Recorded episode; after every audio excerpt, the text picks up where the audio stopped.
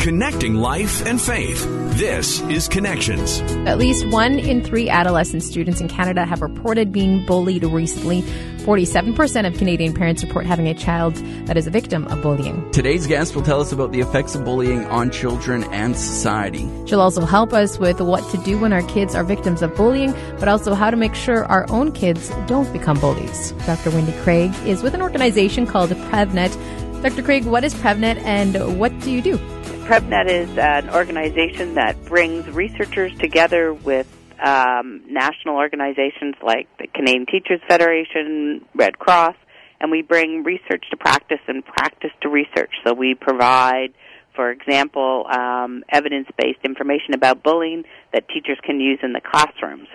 Why was it so important to create a network like this? We created the network for a variety of reasons. The first reason that we really did it was because we realized that bullying was a significant problem in Canada, that we weren't doing very well in terms of the world stage when we first started, so we were in the bottom third. In other words, we had some of the highest prevalences of bullying and victimization in our country among 36 different countries. And we felt that we really needed to have more of a systemic approach to dealing with it. So we wanted to get into the hands of those who worked with children and youth everywhere where they lived, learned, worked, and played, the evidence about what works to prevent it or how do you best identify it.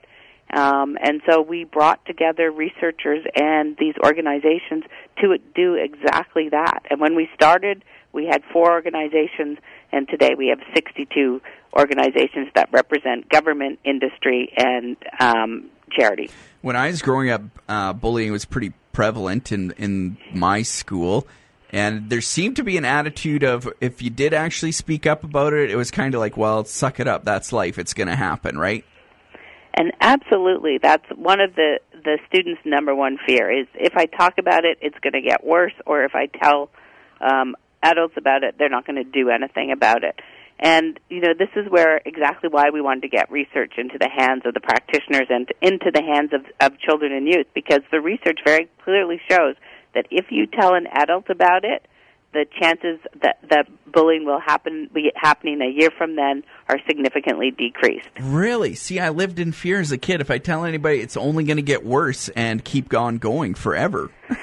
Exactly, and that's a myth. And so that's why we have to get out there and get the message out and get kids talking about the problem and really train adults to be ready to hear children and youth when they talk about the problem. And how do we get people to change their minds and their mentality towards this?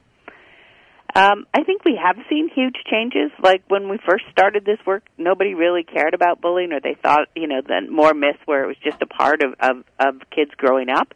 And today people realize that there are long-term significant effects associated with bullying and victimization. And so understanding that motivates people to do something about it. Nobody wants to see kids in distress, and nobody wants to see kids suffering because of these problems. And recognizing that common goal is motivating and engages people, because everybody has the same outcome. We all want kids to develop in the healthiest, happiest, best ways possible. What are some of those long-term effects that bullying could have on a victim? So for students who are bullied regularly and frequently, they're at increased risk for anxiety and for depression. They're more likely to use the health system. They have physical complaints.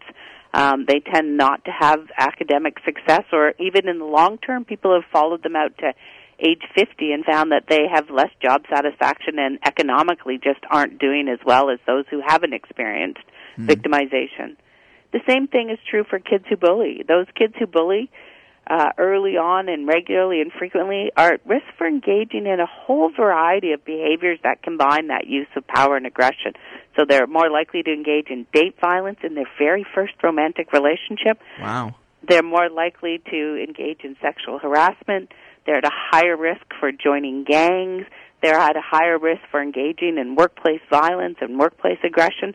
So they really they also have mental health concerns. Like they also are at risk for things like depression and criminality. So for both individuals involved, there are substantial sort of physical costs, mental health costs, as well as societal costs in the form of justice.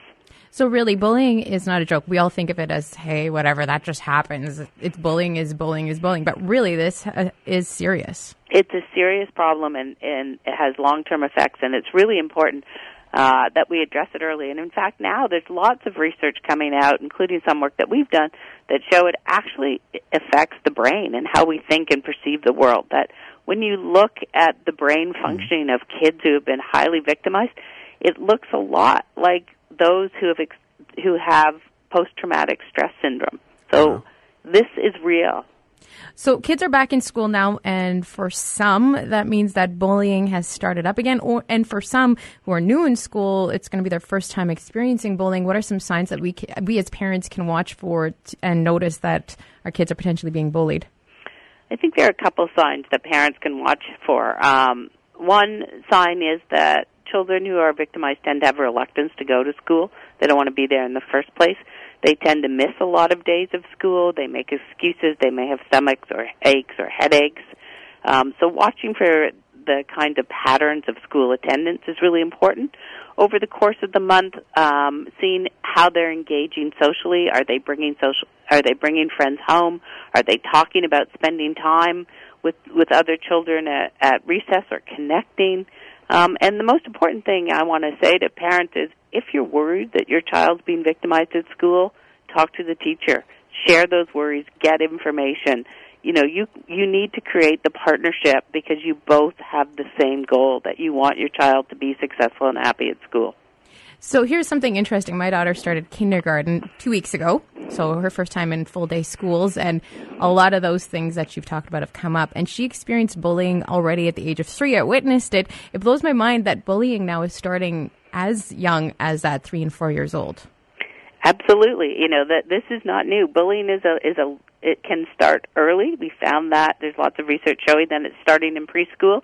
And it's really about, when you think about it, for children in preschool, they're learning those social skills. They're learning how to share, how to cooperate, how to be kind. And so they're testing out those different types of behaviors. And sometimes they find, hey, being aggressive is highly successful. I got that toy that I wanted. And so it's really up to adults to monitor and support young children in their social interactions to make sure that they're learning to engage in pro-social strategies and getting reinforced and being successful in using those types of strategies. So how can we prevent our children then from becoming a bully? I think, you know, the most important thing that we can do is focus on relationships. And, you know, I think all of us as adults have a really critical role, whether we're a parent, whether we're a teacher, whether we're a grandparent, or whether we're an adult involved in children's lives. We're role models. How we deal with stress, how we interact with others, how we treat others really sets the standard. Children live by learn by watching others. And so we as adults have to set the high bar of how we behave. The second thing that we have to do is we have to recognize that, you know, bullying, we could talk about it as a relationship problem. Learning how to behave in relationships is incredibly challenging. And so we have to support children regularly and frequently in how to engage in relationships. So when they're being positive, when they're being kind, when they're showing respect, we have to acknowledge that and say, that was a really great that you shared that toy. That was a really nice thing that you said to someone. That was a kind behavior. The more we positively reinforce, the more we model it, the more likely our children are to take up those strategies. The other thing that we have to do is we also have to really be open to hearing about children's concerns. Spend time with your child every day. Create that opportunity to have that quality one-on-one, if you can, with each child. 5 minutes, 10 minutes, whether it's in a car, whether it's walking to school, whether it's a quiet time before bed. But spend that time to create that relationship where children feel like you care and that they matter, because if they feel that, then they'll start to share those things that are going on in their lives that are hard for them. So opening up a line of communication is huge. Absolutely. And I'm assuming it's never too young to start that.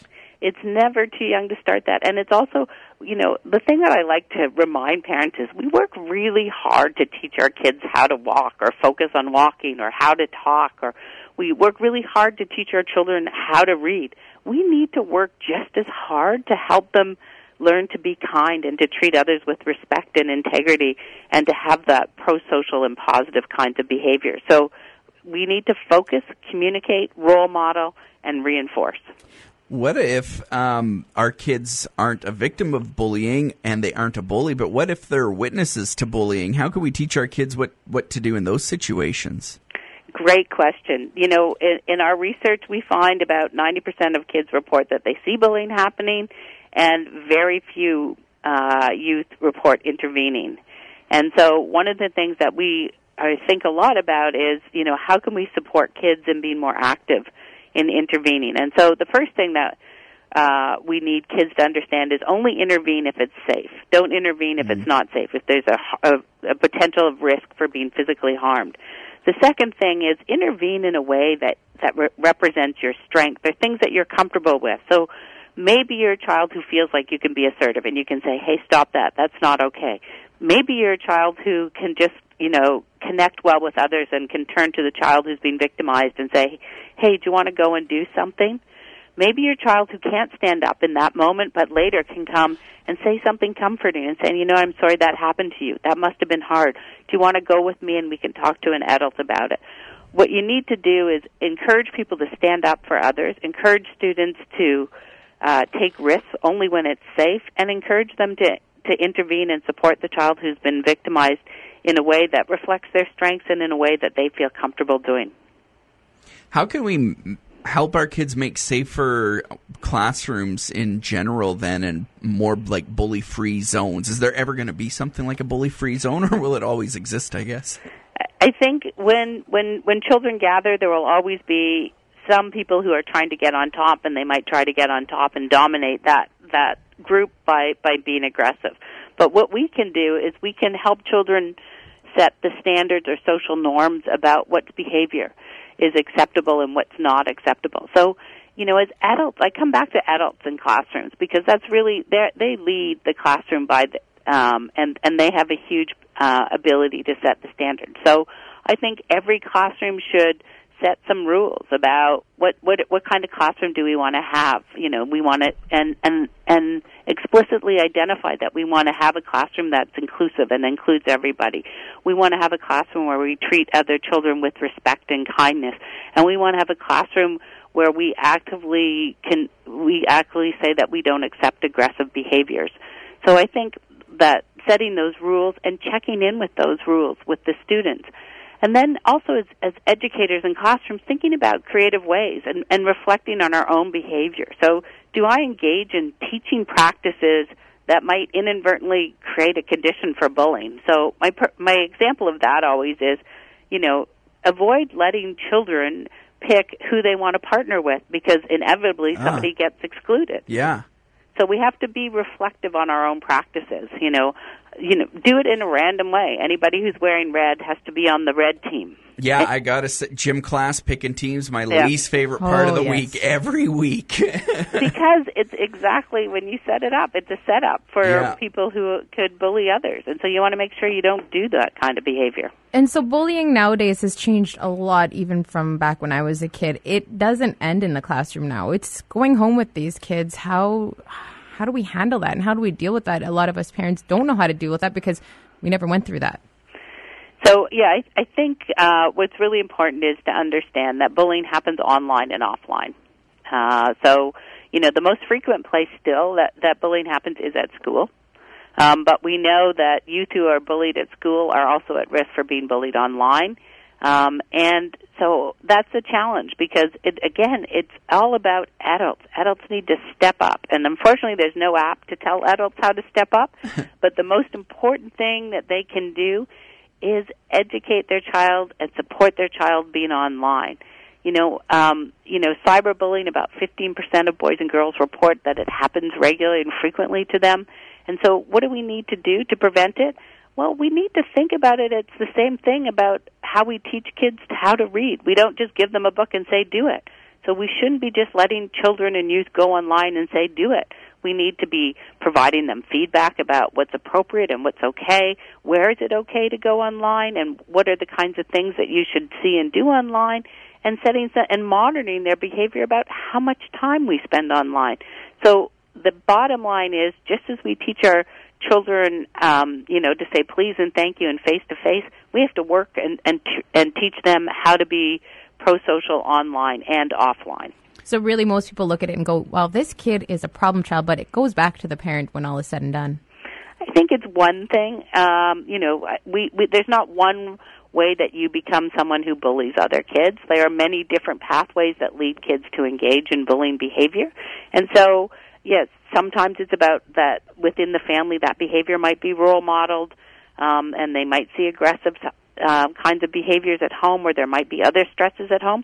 But other times it's just about maybe the child at school meets other kids who are similarly aggressive, and that behavior gets reinforced in the peer group. So there's not one factor that gets you there. There are many, and that's why all children and youth need adults in their lives to stand up, whether it's their parent, their grandparent, their teachers, or other adults. It seems nowadays, just another thing that I've noticed is that bullying seems a little bit harsher. It's not your typical, hey, I don't like what you're wearing. It's going beyond that. Yeah, what we know about kids who bully is the rates of being victimized have been relatively constant over the last 10 years.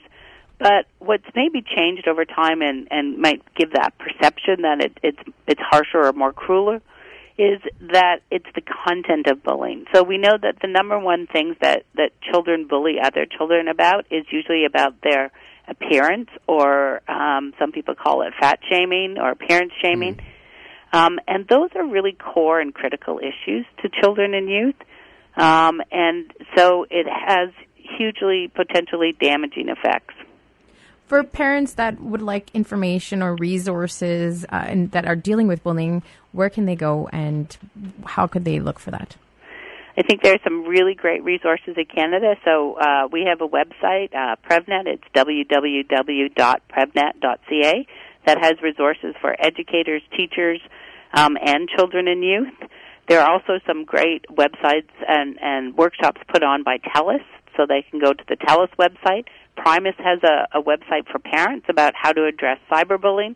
So I recommend going to those websites because they're evidence-based, and we know that the advice that's provided on those websites works. Big thanks to Dr. Wendy Craig for joining us today. Definitely a conversation worth listening to again. And definitely a conversation worth having with your child. We'll talk to you again on Connections.